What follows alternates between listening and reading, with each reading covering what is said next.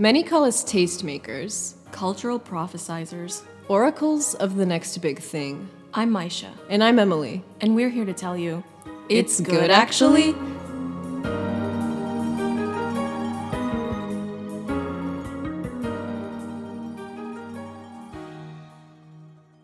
This is the first ever episode of It's Good Actually, commemorative in many ways. Um, so you've you've like got your tea. I've got Yeah. my soup, which in many countries could be considered tea. I feel like I'm like trying too hard to be funny. Oh, it's good. okay. It's good. It's good, actually. Okay. I love that. Okay, we've I- solved the podcast. We're like that scene in Little Women when Bob Odenkirk shows up and is like, "My Little Women." That's what you just did. That is You're what right. you just did. You're- oh my god, you're right. Oh this brings God. it all back like full circle. Full circle. we were planning this. So let's just sort of cut to the meat, the meat of the bones. We're going to talk about one of the hardest things to actually talk about and fully explain. Um, The phenomenon that is Dune. ex- yeah, like I was calling it a beast earlier, and that's what it is. Okay, Emily, let me ask you the question on everyone's mind. yeah. What is Dune? What is Dune? Yeah, I knew you were going to ask this question, and I'm still not even prepared for it. okay, okay. Okay, let's let's let's let's uh uh turn the gears on the time machine to what the 80s, I don't know, it feels like an 80s sci-fi sort of thing, right? Well, the book was actually published in 1965. Okay, so Um, in- immediately I was incorrect. Okay, cool. I, have like the Wikipedia page pulled up, and I'm like, but I'm not going to read it. I'm just Wait, the Wikipedia page is where it calls the Dune universe the Duneverse. I'm going to see Dune Dune. 2021. Hello, um, welcome to the podcast. Today we're going to going to be talking about Dune. Dune. We're talking about Dune. This is a BBC production. okay, so uh, lay down the premise for me. Like, what is the elevator pitch for the book Dune? Which I feel like you and like two other people I know have read it in the last year. The the tweet that said that Dune shouldn't be a movie, it should be an edible is I think what what uh sums it up better than I ever could. Which is to say that it's like I don't know. There's um there is sci-fi, obviously. It's like Mhm. considered by many to be like the paragon of sci-fi, the blueprint, if you will. Um like Mhm. George Lucas considers it an inspiration for Star Wars, which is hilarious to me. Um, it's like I don't know. There's political intrigue. There's no technology because this is a world where they've eliminated technology in favor of using high tech, advanced minds um, Oh instead God. to solve like interstellar space travel. Basically, there's so, like so this is literally galaxy brain, yes, exactly, like You're literally. exactly right. There's Okay. warring political factions Uh-huh. there's like a weird like i i don't know there's like a a, a legion of like witch women they call them like witches because they've like sort of like kind of work underground and they're like working toward okay i'm getting like i'm like going into details that like shouldn't be discussed yet You're like there's there's like um i don't know like terraforming like ecology themes so there's like environmentalism at play here there's like weird religious elements okay, it, it has everything it has it all a little a little something for every viewer. a little something for everyone Dune. And that's why that's why it should have come out during Christmas. It would have been the perfect Christmas family movie. so true all I know, okay, all I know about Dune is that it was a movie with Kyle MacLachlan and Sting. and then it did really badly and nobody talked about it for like 20 years. And then all of a sudden, like Timothy Chalamet is gonna be in it with Oscar Isaac.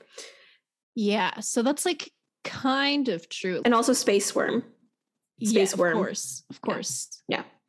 We haven't even like touched on the sandworms yet Right. I'm like, where where does the space worm fit in? you're like, so th- I'm explaining all of this, and you're just thinking to yourself, so somewhere a worm fits into this. exactly. That's exactly what's going through my brain. Oh my god, I love being That's in sync. pretty.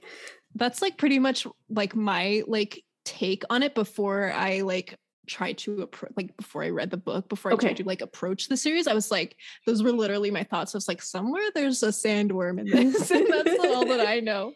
So, but this is before you tapped into like the essence of Dune, like the the Duneverse. So I was like thinking about this earlier today. Actually, I was like, wait, like how did I even get into Dune? It feels like it's been like so long ago, but it was literally because I I think that I heard about this new film coming out like the first time that it was announced and all Yeah. I knew was that Timothy Chalamet Timothy. was attached to To the play pr- exactly to play main character Paul Atreides and like I don't it was sort of like in the cultural periphery just because it's like Timmy C.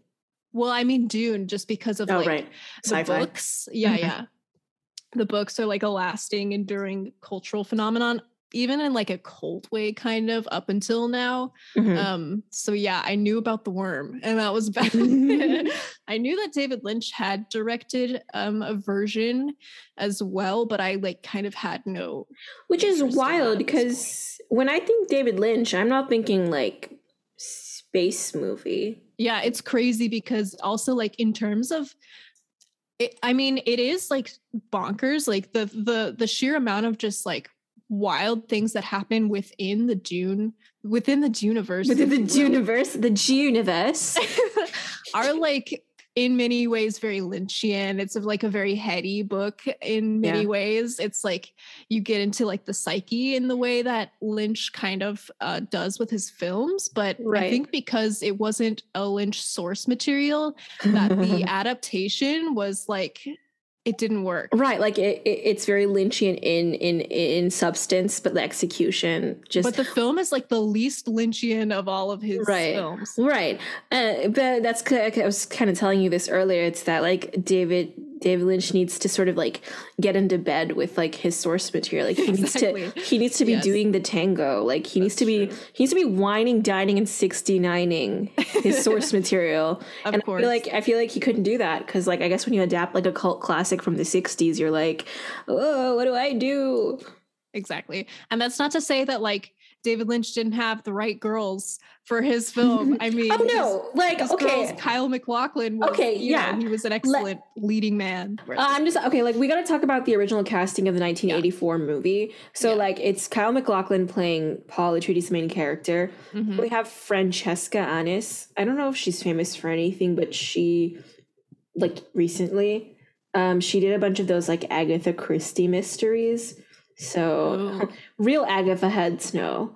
And then Of the, course. and then the third credited guy was Sting. So Interesting. much to and think about. Also Patrick Stewart. Patrick Stewart is in it as well. Uh, randomly. that's the only other like really notable one that like sticks out to me. I'm Mhm. sure that I'm sure that these other uh billings here are notable in their own ways. right yeah like just- like the like these like kind of classic british actors who probably are related to each other no for sure Yeah, yeah, yeah. um I mean. I feel bad that I like can't think of the names of who played who exactly. Um, Baron Harkonnen like did he he put on a show. I will tell you that he is so like campy and wonderful and just like disgusting in the best way. I I like say this with love because there is a lot of love for the 1984 version of Dune, even though it's no one's like cup of tea it's it's no one's like definitive version. right nobody was like nobody was like yeah this is it This is it. this is what goes uh, this is it actually nobody nobody watched this movie and said it's good actually Exactly. People watch this, are like, what did you do to do? okay, so um, we're gonna play for you the audio version of the Dune 1984 trailer.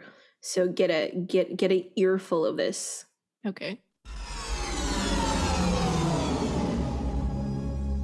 A beginning is a very delicate time. Know then that it is the year 10,191. In this time, the most precious substance in the universe is the spice melange. The spice extends life. The spice exists on only one planet in the entire universe. The planet is Arrakis, also known as Dune.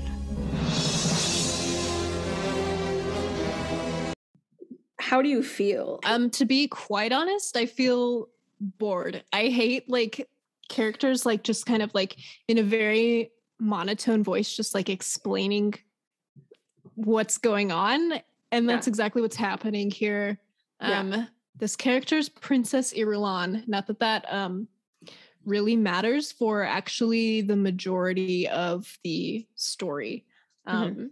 she like if you read the book each chapter starts with these like little like passages and they look like they're like all taken from these like fictional like manuals and like writings and things within the universe World and they're building. written by they're written by her Mhm. um so she's explaining here what spice is what do you think spice is from this um, opium.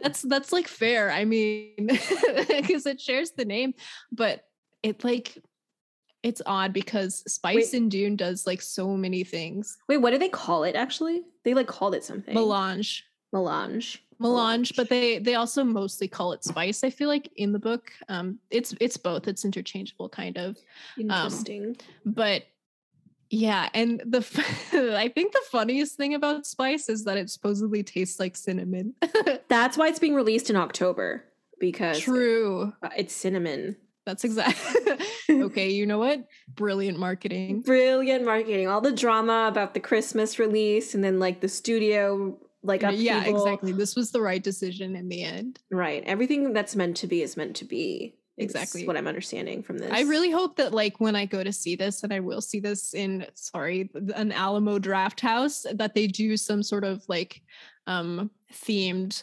food for this and if they don't have like a cinnamon alcoholic beverage for me to consume i will be a little peeved they, they just like hand you like a rum and coke and stick a churro in there and you're like this is this is the dune this is the dune drink. okay, wait, wait. here is 10,000 and whatever this is what people are drinking. there is no technology. So spices, they say that it extends life. That's like the one thing that they told you that it actually does, like in the trailer. Yeah. That is true. The spice is also like what's responsible for all of like the galaxy braining that happens here. So the reason Ooh. that they're able to like, you know, navigate through the stars without without um computers is because of the spice. Mhm. Another thing about it is that this is the substance that turns everyone's eyes like blue. Like Wait, from- that's on purpose. Yes, from consi- from continued um consumption of spice in like many different ways, honestly. There's like spice beer that they drink. Oh they like eat spice. It's like my god. it's their whole cuisine and it Hold- turns their eyes blue. Hold on.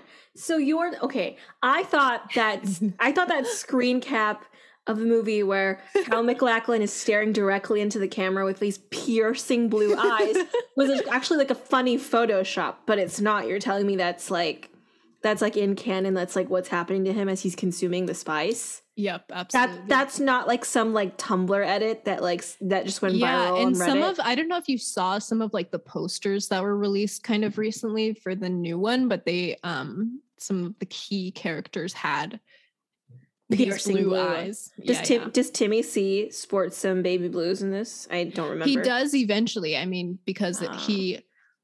Okay, we'll, Okay, we'll get there, but okay, he's not. Emily. Emily, I I know you know. What is Timmy C's natural eye color? it, I think it's like hazel.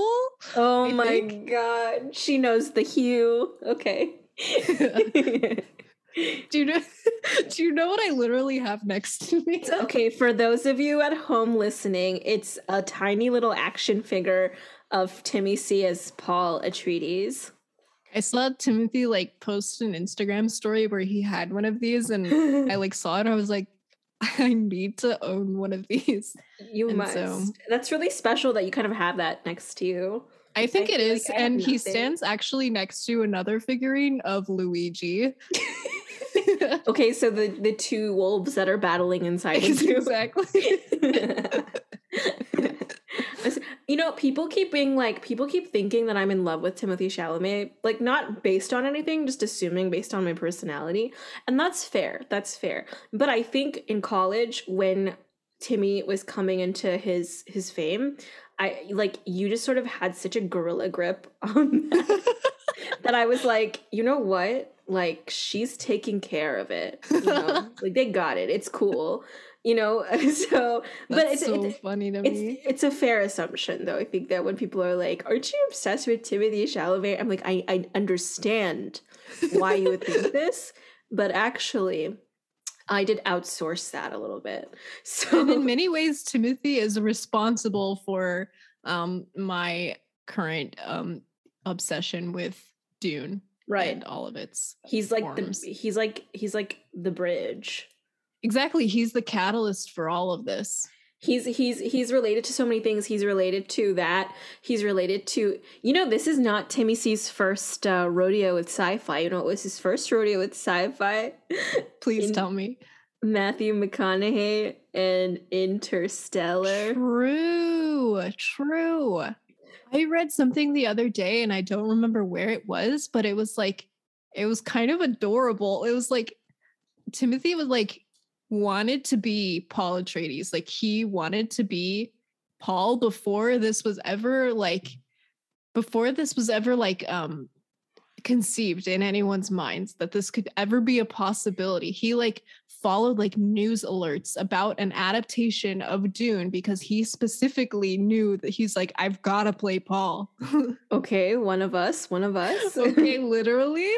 um, should we watch any of the rest of the trailer? Maybe we should. okay. were the unexpected, Many dangers exist on Arrakis. the unknown. An incredible secret has been kept on this planet. And the unbelievable meet. I see two great houses feuding. Where kingdoms are built on earth that moves. We have Wormsign, the likes of which even God has never seen. And skies are filled with fire. the prophecy which will cleanse the universe and bring us out of darkness. Where a young warrior is called upon to free his people. A world that holds creation's greatest treasure. He who controls the spice controls the universe. and greatest terrors. So we get like the first glimpse of like my boy Kyle MacLachlan. McLaughlin. Um, so what just happened here? Like, yeah. Okay. So I just want to point out that that is like such an insane mix of just like so many sounds, so Like, many images. right? Like, if you're listening to this, you're probably like, okay, well, thanks for giving me a bunch of like audio with no visual context. And like, let me tell you, as someone who had visual context, I'm even more confused than you are.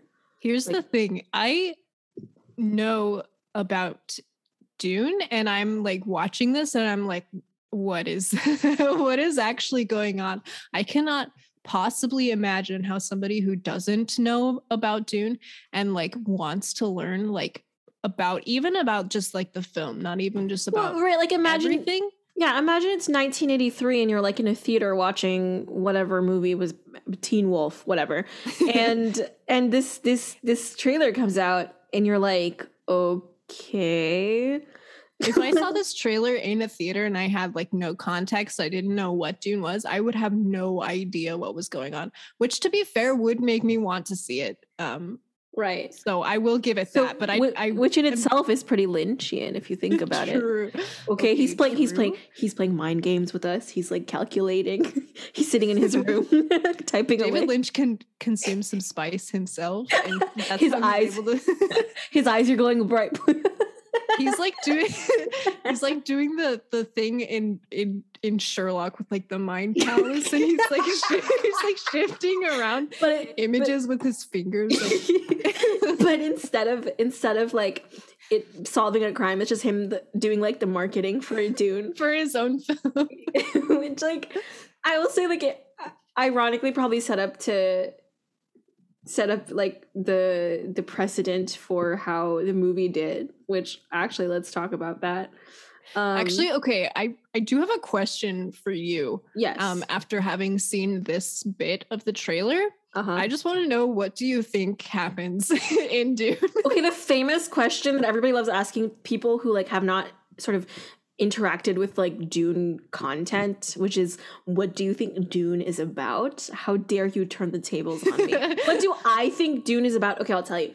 I think Dune is about um a guy named Paul um who gets his hands on some spice and he has like a tete-a-tete with his dad um who all I know about that is that it, he's played by Oscar Isaac in the new adaptation, meaning that Timmy C is biracial? Question mark. True. okay, interesting Okay, implication. interesting. and there's a space worm, sandworm, whatever. That's all I. That's all I think this movie is about. Am I I would say like half of that is correct, and half Okay, of that is hell yeah. is pretty off the mark. okay. like I literally don't blame you at all because this trailer would not help you learn Well, exactly. what goes on. I mean, perhaps it's not meant to give you a, a summative um, glance at the movie, but rather It does give intrigue. you vibes. that's what it. Dune is about vibes. It's vibes, actually. it's vibes, actually. well, okay, I will say that the concept art is like incredible. Like the the color scheme, the color palette. It really is, and I love the poster for this Dune with like It's- the two like little blue moons in the Yeah, background. it's I think it's excellent.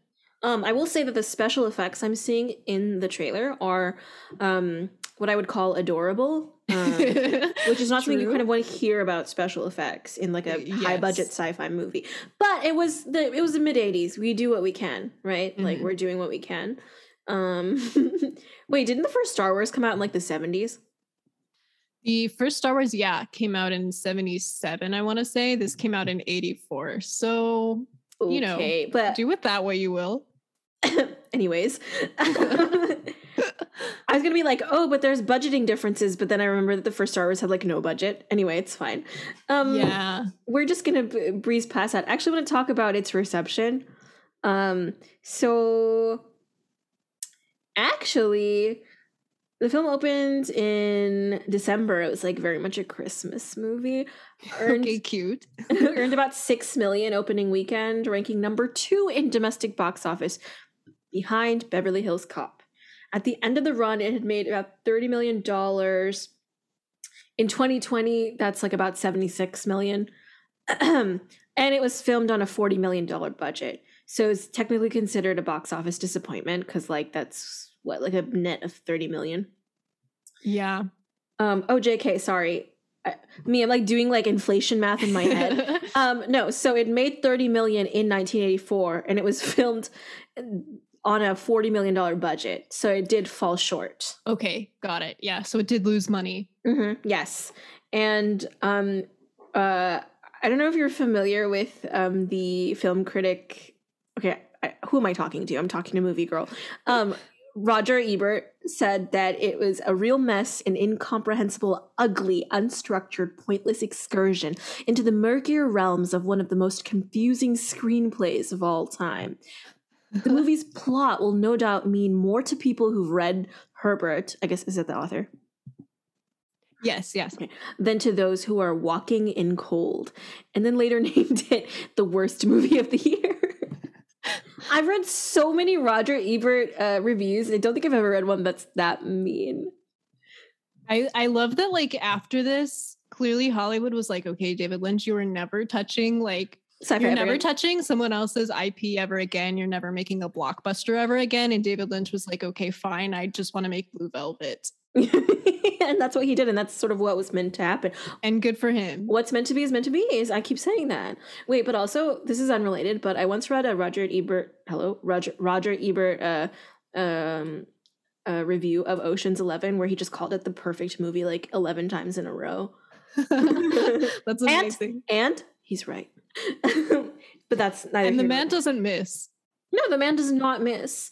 Um, I do want to say that it. I'm not going to read all of the negative. The negative reviews portion of this Wikipedia page is like most of the Wikipedia entry, but it was nominated for the Academy Award for Best Sound, Which Okay. honestly, like listening to like that intro swell of music. You know, I I'm you know I'm a score girl. Like I love a Yeah. good movie score. Of course. Um, I, who scored this movie? Do we know? Um, I actually don't know. Music by Toto. Hello. Okay, hello. Actually, wait. what? Yeah, the band Toto, American rock band, and Brian and Eno. Eno. Okay. No way. Brian Eno and Toto. Okay, somewhere in the back of my head, this piece of information had to have existed. and must was just like covered up. well, Covered it- up by all of the other wrinkles in my brain that I gained from from trying to read and understand Dune. We got buried. Things get mixed around in there That's all I'm the here. time. That's why I'm here. Well, I mean that, that kind of tracks because Toto, like Toto, is a is a quote unquote American rock band, but like it's comprised of like mostly like actual like orchestral musicians. Unless Yeah, and I'm- I mean Brian Eno is like yeah, the guy. he's Brian Eno. the guy. Yeah, you're right. Anyways, so um we forgot to actually say this in the beginning, but Dune is in fact a book series by one Frank Herbert. Yeah. Okay. So Frank Herbert, in fact, wrote six books in the Dune series. And I bet you didn't even have- know that. I bet you didn't know. and I, okay, I'm going to be completely real here. I know very little about the rest of the series. I know like a little bit about Dune Messiah, which is the second book in the series. Yeah. Um, I famously purchased it and have not read it yet. Okay. Um, but love I do know that Frank Herbert died after he finished writing the sixth book in the series. His son, Brian Herbert, kind of like picked up where he left off and now like still writes like still writes new original material for the universe. Many consider only the Frank Herbert ones to be um what we would say is valid. So the the father, original s- six. Oh my god, oh my god, Emily. Emily, father Yeah. son conflict question mark. okay. okay, prophecy. Me knows nothing about Dune. okay, so there's six books in the series. yeah. And you've read the first one, you've taken like a glimpse into the no, you've taken a glimpse into the Duneverse and your eyes have glowed briefly. Exactly. They're they're like They're, they're like starting to like turn a little bit blue. right. Um like I am haven't looking. gotten to like the whites of my eyes turning blue just yet, but we're like getting there. Yeah, yeah. So, do you think that you are going to read like the rest of the series? Yeah, I think so. That's eventually a goal of mine. Oh, wait, um, and I know that like later on in the series, like it picks up, it goes past like Paul and it goes like it, Oh, it goes like generations ahead eventually. I, I understand your hesitance because right now is about Paul. True. Like we're not done with Paul. This is the year of Paul, many would the- say. Many would say that, you know. And like we have to pay homage to Kyle, Kyle's Paul, Of course. and we have to we have to prepare our bodies and minds and souls for Timmy's Paul. Tell me a little bit about Paul Atreides. I feel like I'm like a journalist interviewing you. You're like the Dune expert. Paul Atreides is interesting. He's it's like from his point of view that Dune is told, Dune the book, he is sort of a prince. Um, his father, Leto Atreides, who will be played by Oscar Isaac, is the the Duke I'm the snapping. Duke of House Atreides. Um, and sort of like their family has been given um well they originally come from this planet called caladan which is a very um, lush and like filled with water planet very much what Mhm. arrakis is not um and they sort of because of political reasons um the emperor there's like a grand like emperor over um i guess we'll just say the, the whole universe if we may The whole um, universe. and there are like sub like there are like strong um families that hold a lot of power in this universe namely the one that we're concerned with aside from the atreides family is the harkonnens who um are sort of very power hungry and want to sort of take over from the atreides family. But the atreides family is given sort of they're sort of given arrakis to um control. I what do we call this? Um Reign, rule, yeah sort it's like um run. it's yeah it's like their land they're like the Like their domain. duke over exactly it's their domain is arrakis um famously the only planet that produces spice so It's like the very beginning of the book. Dune. also no. the way that they said it in the trailer. what while she was making direct eye contact with you? Classic. Amazing. I, I love to be told that um, with direct eye contact. Paul has grown up like as a prince, but also he's in this weird um, position where his mother is not the duchess. She's a concubine, actually, who um, his father won't marry, even though she's like the one that he's like in Likes the love with, or best. like that's Mhm. that's like implied.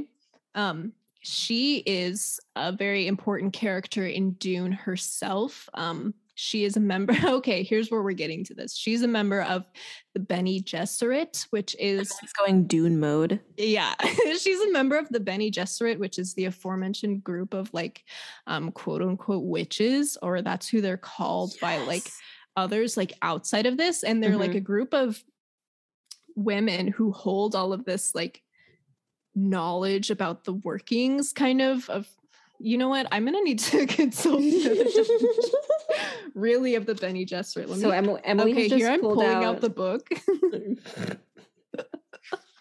pulling out my handy copy to flip to the glossary in the back to see what Frank Herbert himself has to say. about the about the about the Bene but the Bene Gesserit. The ancient school of mental and physical training established primarily for female students after the okay, after the Butlerian jihad destroyed the so-called thinking Oh. machines and robots. The thinking machines and robots, of course, being the computers that don't exist in this world. So they hold all of the knowledge that is very important. Wait, here. but I kind of love like a commitment to a conceit. You know what I mean? Like they were Yeah. really like they were like we're this is a concept and we're running with it. yeah. They, they are witches.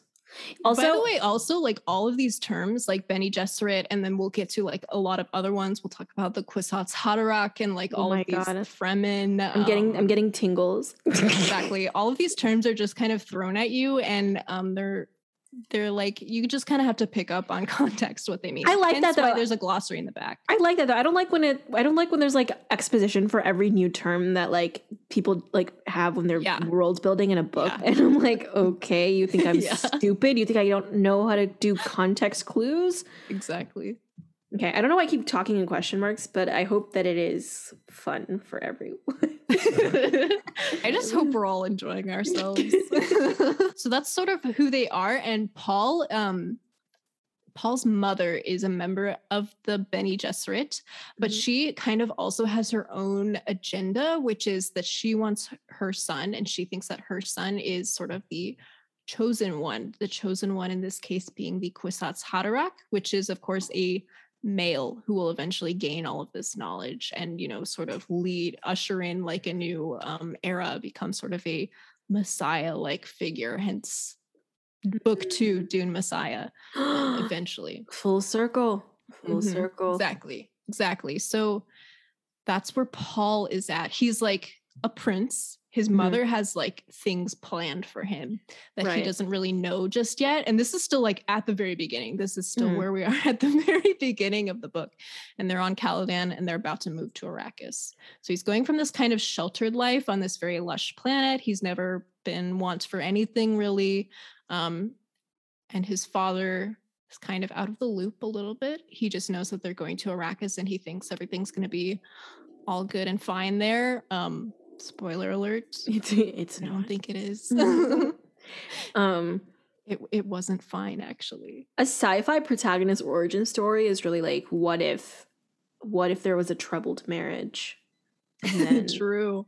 actually doing Dune, Oscar Isaac playing the part of the Atreides dad Mhm. um, is him sort of sort of lubing us for his performance in scenes from a marriage. Okay. Stew in Well, that, okay, if you will. yes. If you will. I'm a cinema genius. I, I will, in fact, be considering this. yeah. let's also say just like as an aside here this is like the the actress who will be playing timothy's mother in the villeneuve movie Villeneuve. um rebecca ferguson is like uh, she's like in her 30s she I do not buy her as timothy chalamet's mother How she old is- way too young How old is Oscar? He's like 40 something, right? i couldn't tell you yeah 40 something sounds right Okay, that's like that could be possibly like young dad vibes. It could be. Okay, like I buy him as like dad. I don't buy Rebecca as his mother. Or- uh, Rebecca playing Rebecca playing. So in this, I'm guessing he's like 21 to 24 years old, like in this movie. Yeah, he's a young adult, we'll say. And then his like mother, who's like fully like 32 years old. You're giving me very Gilmore Girls vibes. Um, yeah, by the way, living on the planet Caladan, going to the planet Arrakis. Yeah, their names are Paul and Jessica. Oh yeah. Okay, that's Lady Jessica. okay, Um, I like wa- realizing things. I like realizing marinating in all this like revelation. Um, one of the first sort of like like visuals I've ever gotten of Dune is the, the end credits scene of the 1984 film, where the first person in the credit scene is Lady Jessica with her bright glowing eyes staring directly into your soul, and then Yeah. it says like character as Lady Jessica, and then like I like that sort of burned into my retinas. True. Those ending credits really are um I- they're I- special. I just cannot stress the like the magnitude of eye con unbreaking eye contact. it's true. See, this is David Lynch's genius. that, that's what I'm saying. work. You know, like why am I doing this podcast episode about Dune that I care about so much? I'm not even read or seen a single second of it. I don't want anyone listening to this thinking that I'm like a big Lynch head I'm not. Okay, I like liked Twin Peaks. Okay, I'm sorry. okay, is that a crime? Okay, yeah, I'll say it. Twin Peaks was pretty good. I'm gonna continue this interview. Let me ask you something. yeah, okay. What is what is this what is the plot here like what like what's the end game for paul There's definitely like a very classic sort of um I don't know, maybe it isn't actually. I was going to say like a very classic hero's journey. So like yeah in many ways, yes, but also um it's a little subverted as well. I feel like one of the parts of this book ends with like Paul getting sort of like a realization. Like he just like comes to like some um epiphany, we'll say. And that like very much informs like the rest of this book where he becomes like a- messiah basically there's really no other way to say it that's like the religious element like well i have to ask you do we here. do we think that this is a jesus allegory Um. wait yeah, actually before i even ask that question i'll ask you this is paul does paul endure as a good guy or is he complexly villainous I really like that you asked this question, um, because in Dune, yes, he remains as a good guy. Dune Messiah is very controversial because supposedly in that one, it sort of flips the narrative. He kind of um, becomes very much corrupted as a figure, and so for for that reason, people the reception for Dune Messiah was way worse than the reception for Dune. People were like, "I can't believe what you've done to my beloved hero, Paul Atreides." Yeah, it's the 60s and the 70s. People don't know what an anti hero is. They don't have the stomach for it. They think that they think that things are eggs and ham. I don't even know what it means. Okay, okay. Let's Yeah, I also feel like like real like real Dune heads here, um, the Oh ones who I aspire to one day be more like are like losing their minds right now. They're like, I can't believe this. You've never read past the original Dune. You have no idea what you're talking and you would here. dare to sit here and record yourself talk about the Duneverse? I. Ridiculous. Let's okay. I want to pivot from the 84 version to to the the, the movie, the Once and Future movie, the 2021 adaptation by uh how do you pronounce his very French name? Villeneuve. Villeneuve. Villeneuve. Villeneuve. All right, okay. If we were doing like one of those like fifth grade assignments, compare and contrast, what are like the key points you would hit? Like, okay, obviously you've seen the 84 version, nobody, no one has seen. Yeah. So actually, let's remedy that for for us a little bit. Let's watch the trailer. I'll play it here.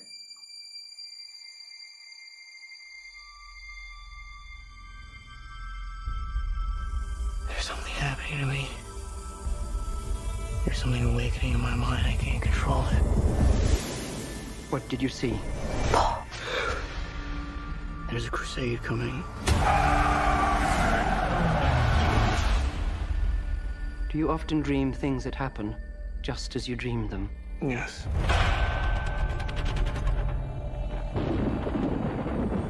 The test is simple. Remove your hand from the box, and you die. What's in the box? Pain. You inherit too much power. You have proven you can rule yourself. Now you must learn to rule others. Something none of your ancestors learned. Okay, so how are we feeling? How is everyone feeling? I'm feeling good. well, first of all, I just want to point out that the composer who did the score for this movie is Hans Zimmer, Hans Zimmer, and um, real real Zimmerheads will know that is very signature of him to start with that like what it's like that like sort of bells like sound in the beginning. If you've ever sort of seen the cult classic Pirates of the Caribbean, okay. um, that's my little that's my little contribution to this thing that I have no idea about.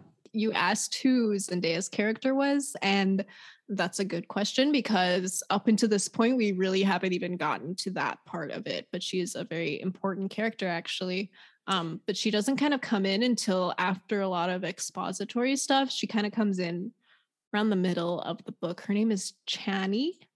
Chani, Chani. Um, I think they say Chani in the 1984 one. I guess I should remember how they actually pronounce her character's name. For um, for those of you who are listening at home, I don't know why I keep saying that. Like whatever because you couldn't see the trailer um, there is a woman in the 1984 trailer that kyle maclachlan's paul was making out with and i sort of yeah. forgot to ask about who that lovely lady was mm-hmm. so i'm assuming that's Chani. yes okay that's correct go on go on professor she is the member of a group of people called the Fremen, and they are the um, sort of, I guess you would call them the natives of Arrakis. They oh live deep in the actual desert part. Um, so this is like away. So because like Paul and his and the Atreides family like come to the planet as royalty essentially. They live in like this palace and they are pretty sheltered from the very difficult life that um Arrakis actually is because it's basically an entire desert planet.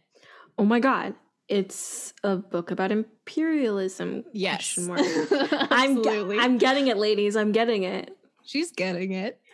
Um so yeah so like everyone else on this planet like takes very um very strict and like very complex measures to basically collect all of the water sources that they possibly can on this planet because it's a very scarce and very precious resource.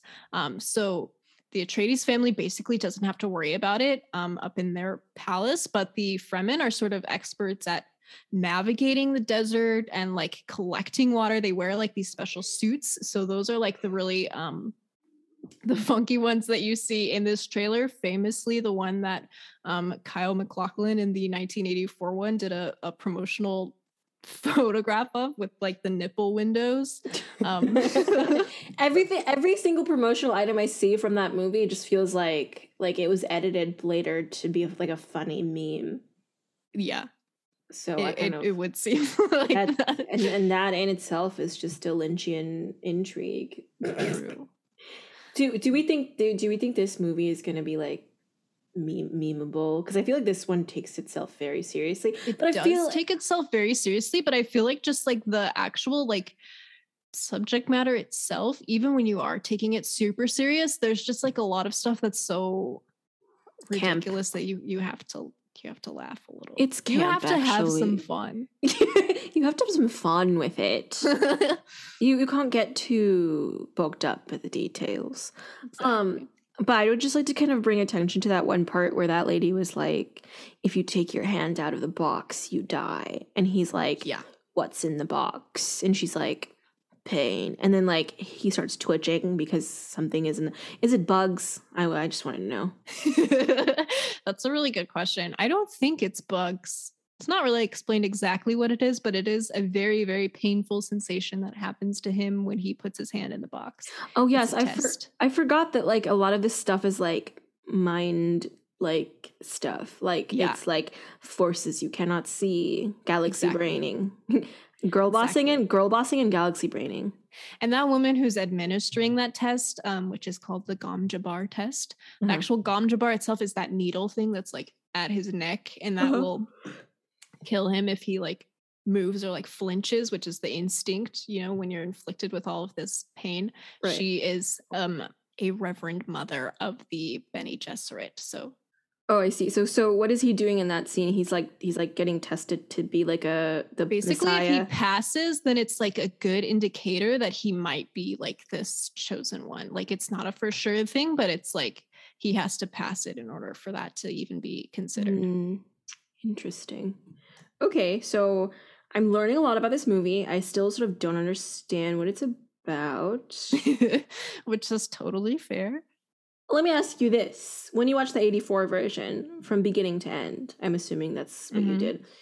Did you come away with you- uh, wait, actually this is cheating because you read the book first, right? i did read the book first Okay, so, so, i, feel did like have all of the context in so place you but kind i of you kind of did the homework. So so to say If this were like a school metaphor, you would be the you would be the kid who did the assigned reading, rolled up to class and was like participating, and I would be like I read the outside cover of the book and some spark notes about it. you're very much the jock in this scenario oh yes my god. Okay, thank you for saying that because I think that I think that that could be a real role for me just in in all like conversations about culture is just like the jock who does it like effortlessly. He does it all. i think that it works i think that it works And you're like the one nerd that I wouldn't bully because you like help me like with my homework.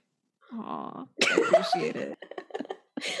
if we went to high school together and I was a jock and you were a nerd, I wouldn't bully you. That's so pure. And that's that's really what that's really what Dune is about, like bringing jocks and nerds together. it's about the friends we made along the way. okay. Um this is actually a really good time for uh an ad. do you so let's let's kind of run that baby and we'll be right back.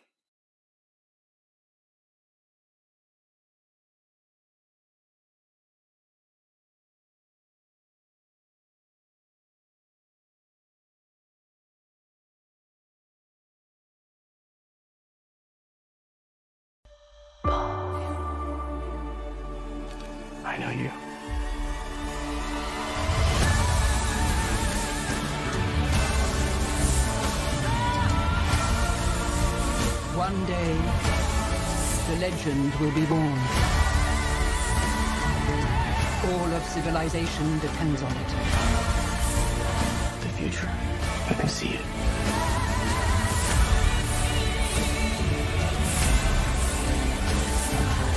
I must not fear.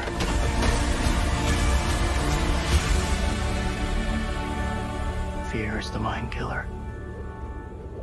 My Lord Duke. Where the fear is gone, only I will remain.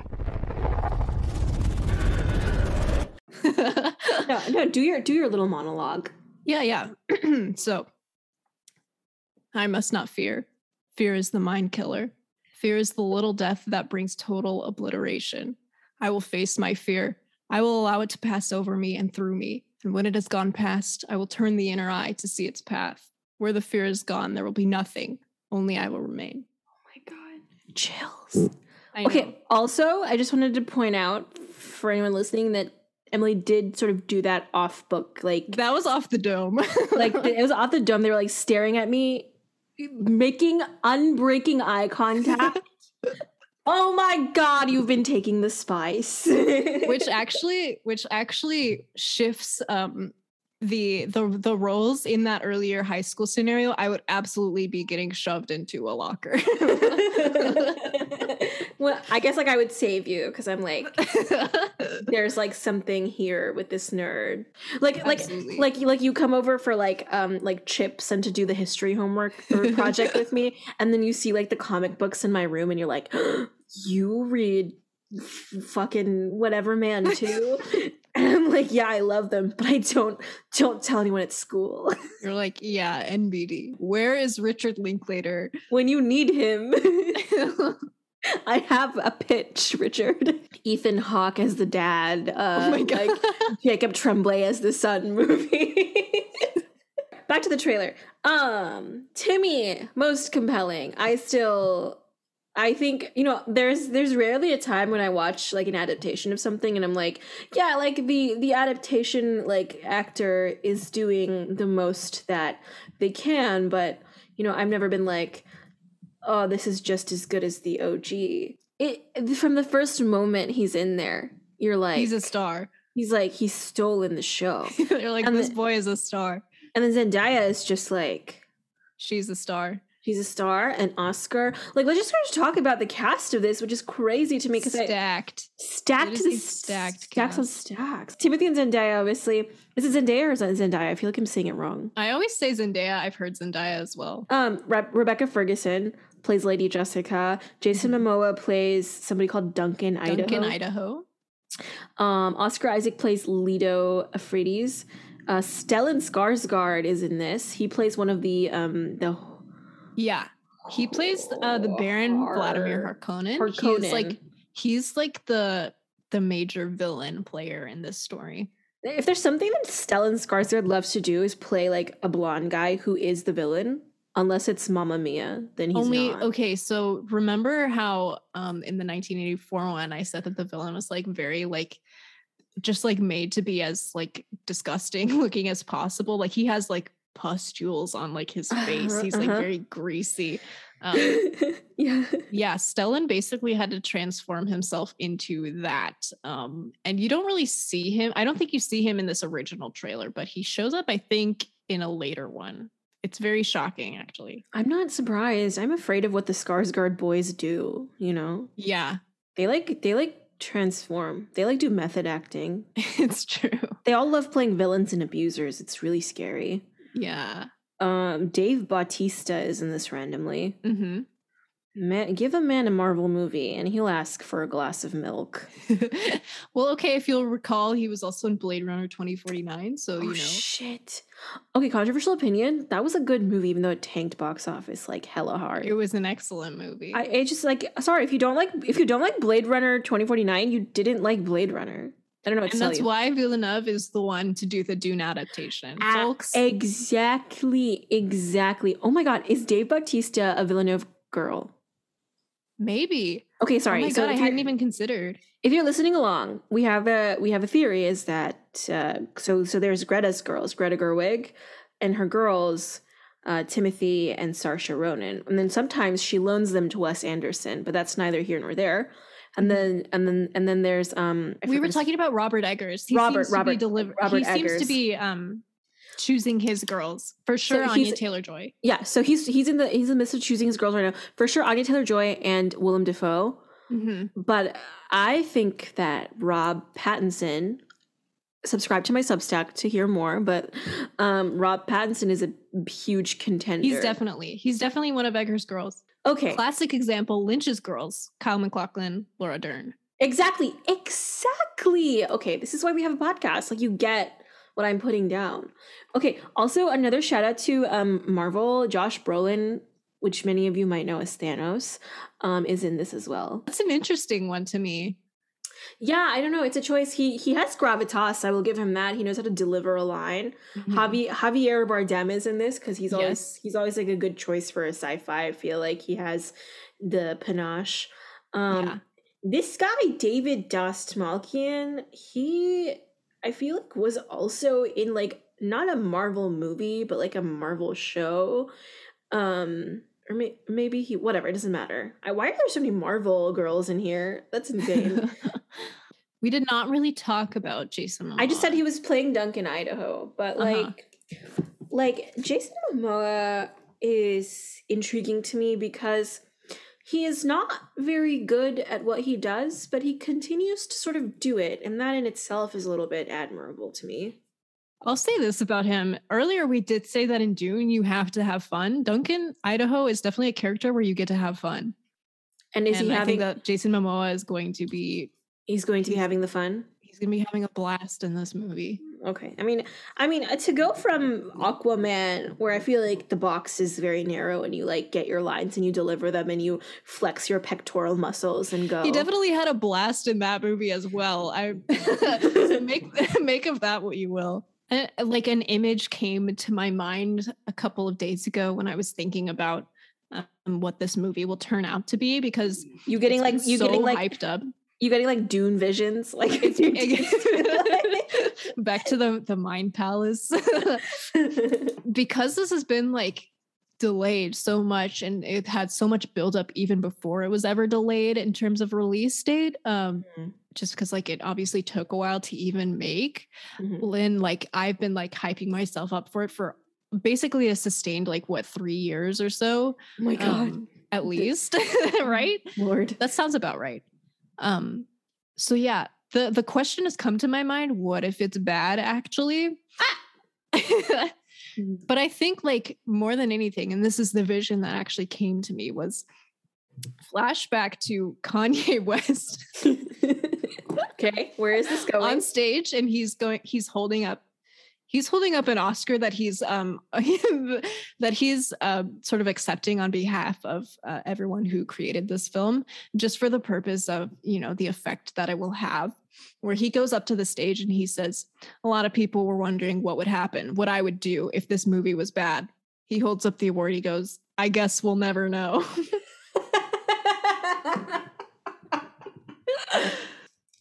I just like had like an obscene like vision of just like someone casting Kanye in this movie.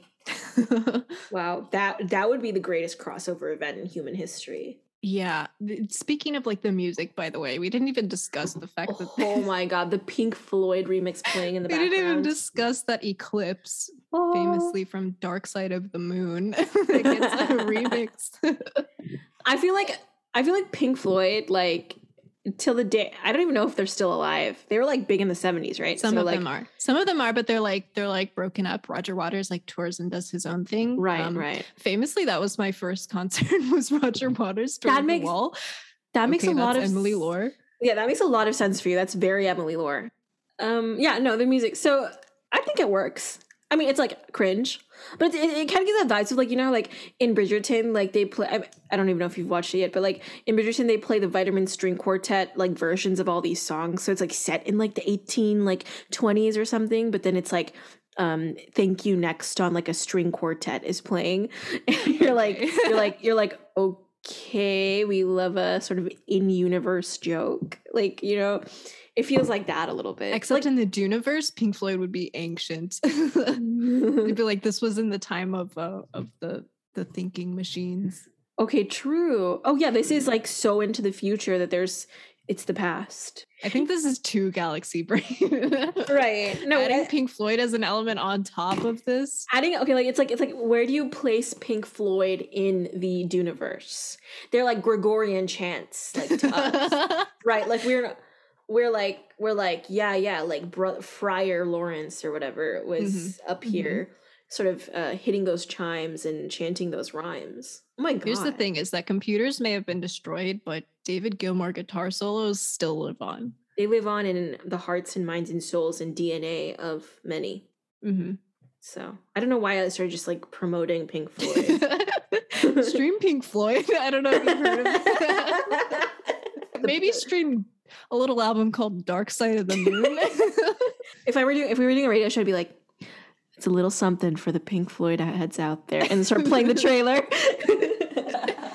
That's also how I know that this was made for me because this is right. such a part of of also my own personal lore. Right. Absolutely. It's like it's like your whole deal. And there's also just this premise Mm-hmm. which is that Dune has never been successfully adapted to the screen, many yeah. would say and, and it, it's like in it's considered to be an impossible task as well.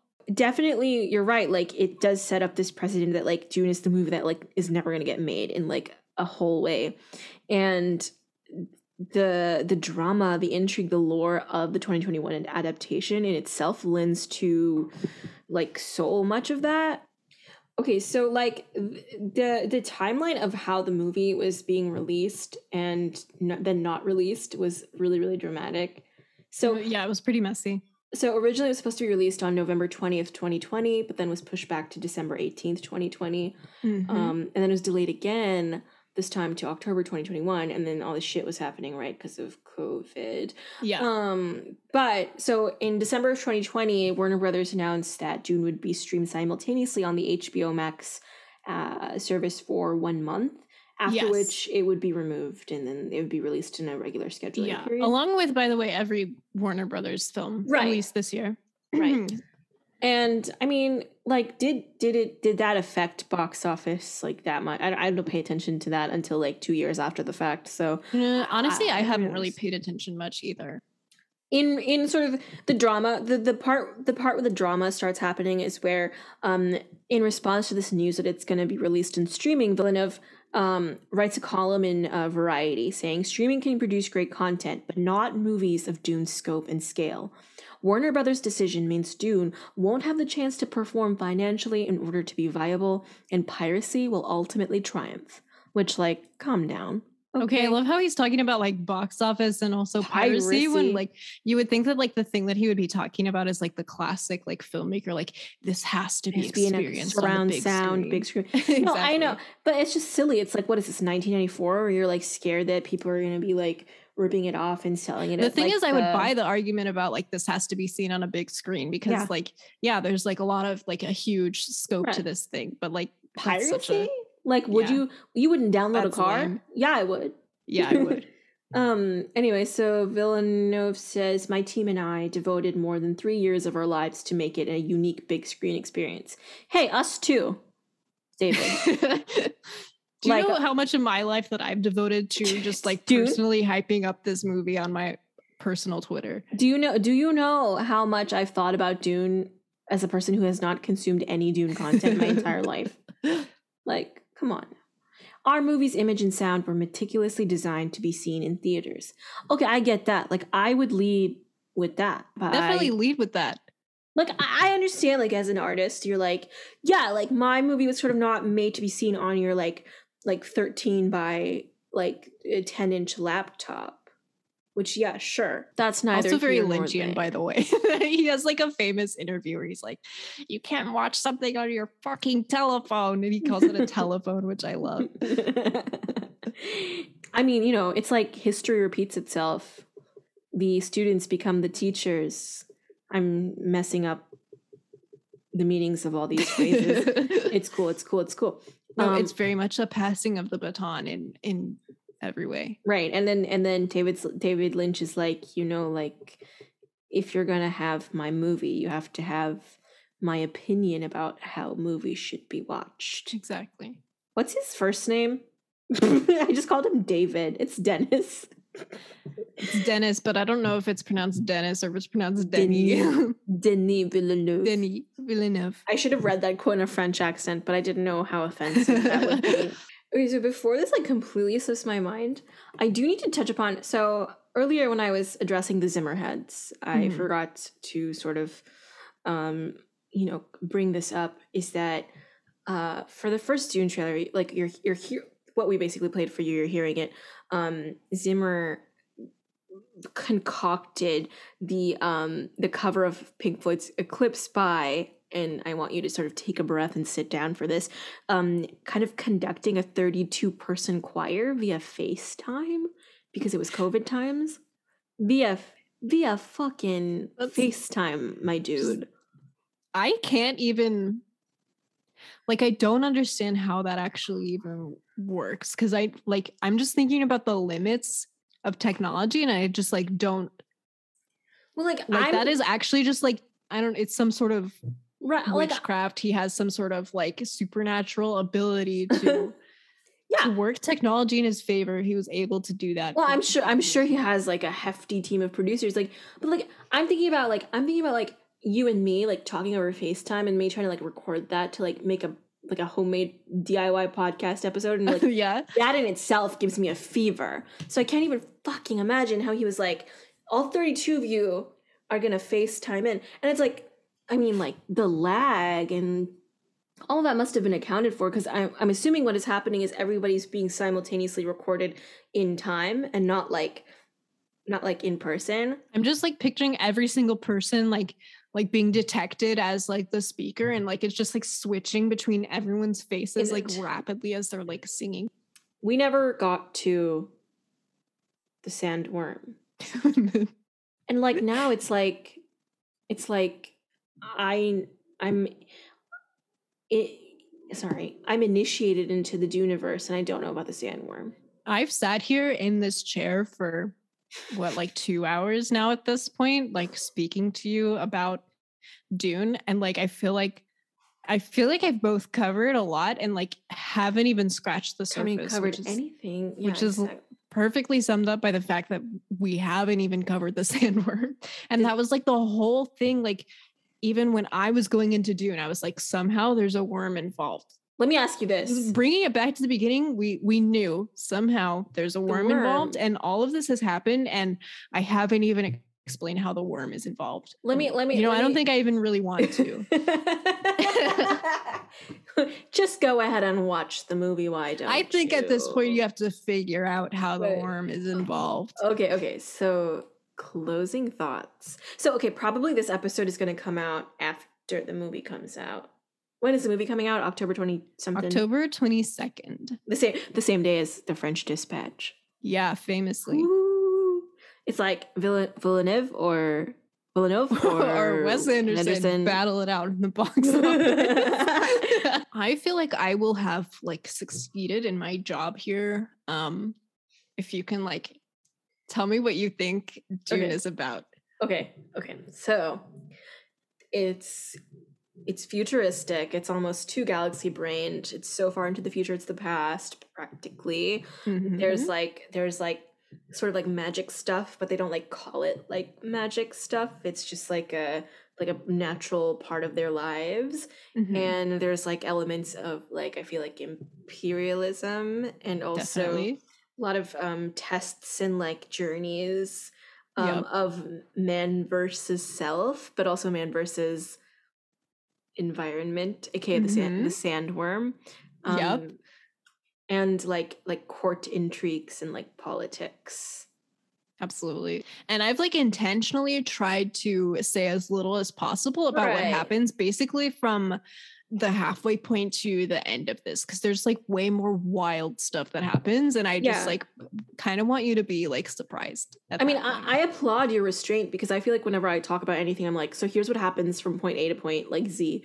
Like here's a here's a and normally I'm the same way too, but literally the problem with Dune is there's just like literally too much to even be able there's to there's just that. it's like point A to one to alpha to Roman numerals to as evidenced by this very podcast. right it's like there's no way that this was linear in any way i'm Yeah. excited I, you know like i guess like the fun thing for me going into this is that i will be watching the movie probably like not like imax but like pro maybe you know like who knows Mhm. um but i will be very much going with like no expectations like i haven't read the book i haven't seen the 84 version um i'm just like yeah i'm about to see timmy c and zendaya just sort of duking it out in the galaxy you know what i mean Mhm. so that is exciting for me. So, but I mean, like the question that everybody wants to know, um, I guess like we can't even answer because like when this episode comes out, the movie has had will have come out, but right now it hasn't. Time is funny that way. Very much so. Um, so I mean, I guess really we can't answer it, but like I guess like if you're listening to this, you can answer it. Like, dude, is it is it good actually? And me preemptively, I'm just going to say, yeah, absolutely. And if this aged poorly, I will simply ignore all of the haters. To me, no matter what, it's good actually. Hey, because you know what? The book is good actually. And the legacy of Dune is absolutely good actually. A lot of people wanted to know like what I would do, what I would think if this movie turned out to be bad. But hey, I guess we'll never know.